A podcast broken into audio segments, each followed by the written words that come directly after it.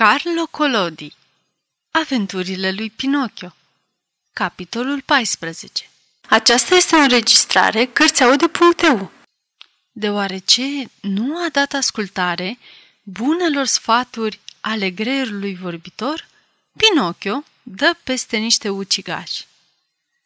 Într-adevăr, își zise în sinea ei păpușa, plecând din nou la drum. Cât suntem noi de nenorociți bieții copii. Toți ne ceartă, toți ne fac observații, toți ne dau sfaturi. Dacă îi lași să vorbească, și-ar lua un cap, crezând că sunt tații noștri și profesorii noștri, toți, chiar și greierii vorbitori. Iată, de exemplu, deoarece n-am vrut să ascult de urâciosul acela de greier, Cine știe câte nenorociri, după el, ar trebui să mi se întâmple.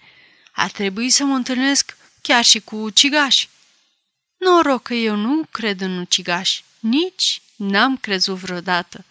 Pentru mine, ucigașii au fost în adins inventați de către tați, pentru a înfricoșa pe copiii care vor să iasă din casă noaptea. Și apoi, dacă i-aș întâlni aici, pe drum, oare mi-ar inspira teamă? Nici nu visez.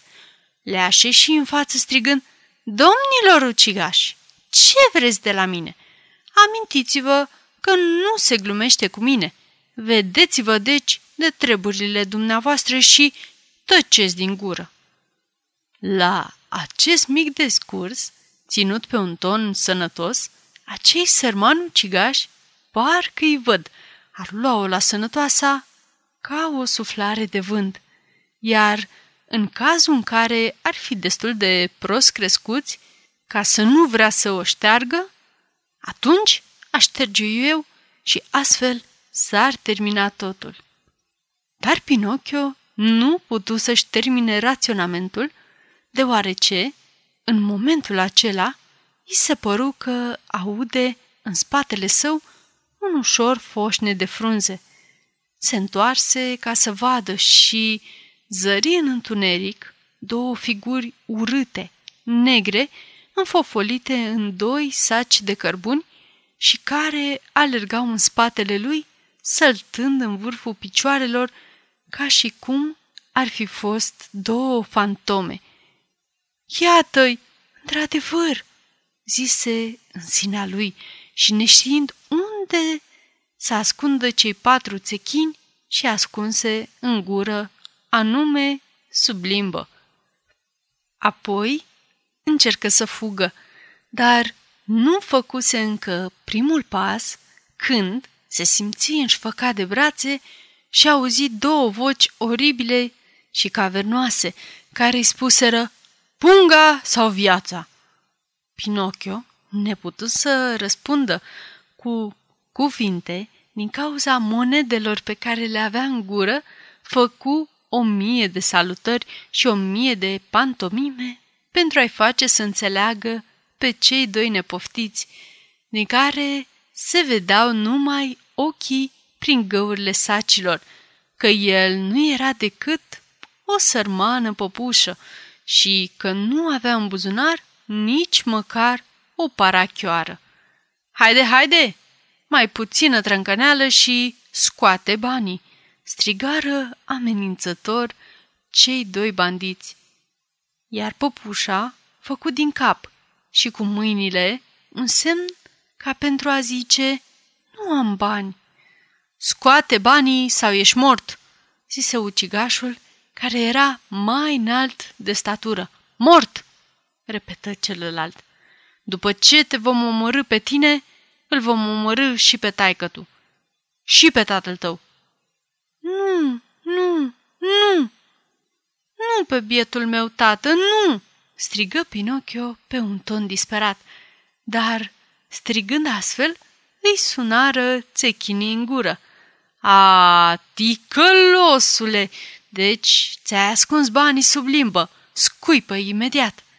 Dar Pinocchio se încăpățână. A, faci pe fudulul! Așteaptă un pic, găsim noi cum să te facem să-i scuipi. Într-adevăr, unul dintre ei apucă cu putere pe păpușă de vârful nasului, iar celălalt îl apucă de bărbia ascuțită și începură să tragă fără menajamente unul într-o parte și celălalt într-alta, pentru a-l face să caște gura, dar nu fu chip. Gura popușii părea bătută în cuie și ferecată. Atunci, ucigașul mai mic de statură, scoțând un cuțitaș, încercă să îi le înfingă în chip de pârghie și de daltă între buze. Dar Pinocchio, rapid ca fulgerul, îi apucă mâna cu dinții și, după ce i-a desprins-o cu o mușcătură, o scuipă. Închipuiți-vă uimirea când, în loc de mână, își dădu seama că scuipase pe jos o lăbuță de pisică. Încurajat de această primă victorie, se eliberă cu forța din ghearele ucigașilor și, sărind gardul viu al drumului, începu să fugă peste câmpie, iar ucigașii alergau în spatele lui ca doi câini după un iepure și cel care pierduse o lăbuță alerga numai cu un picior și nici că s-a știut vreodată cum de reușea. După o cursă de 15 kilometri, Pinocchio nu mai putea. Atunci, văzându-se terminat, se cățără sus pe trunchiul unui pin foarte înalt și se așeză în vârful ramurilor. Ucigașii încercară să se cațere și ei, dar, ajunși la jumătatea trunchiului, alunecară și, căzând la pământ, își jupuiră mâinile și picioarele. Dar aceasta nu-i făcu să se dea bătuți, ci, din potrivă, adunând un mănunchi de lemne uscate, la piciorul pinului i-au dat foc. Cât ai clipit din ochi, pinul începu să ardă și să scoată flăcări ca o lumânare agitată de vânt. Pinocchio, văzând că flăcările urcau din ce în ce mai mult și nevrând să sfârșească asemenea unui porumbel fript, făcând un frumos salt din vârful arborelui, început din nou să alerge peste câmpii și vii, iar ucigașii, în urma lui, mereu după el, fără a obosi deloc. Între timp, ziua a început să scadă și ei continuă să se urmărească într-una. Când, deodată, Pinocchio își văzu pe neașteptate trecerea oprită de un șanț lat și foarte adânc, plin de o apă murdară de culoarea cafelei cu lapte. Ce să facă? Una, două, trei, strigă păpușa și, aruncându-se cu un mare avânt, sări de partea cealaltă. Iar ucigașii săriră și ei, dar, nemăsurând bine distanța, bâldăbâc, sărire drept în mijlocul șanțului. Pinocchio, când auzi bufnitura și țâșniturile apei, urlă, râzând și continuă să fugă. Ba e bună, domnilor ucigași!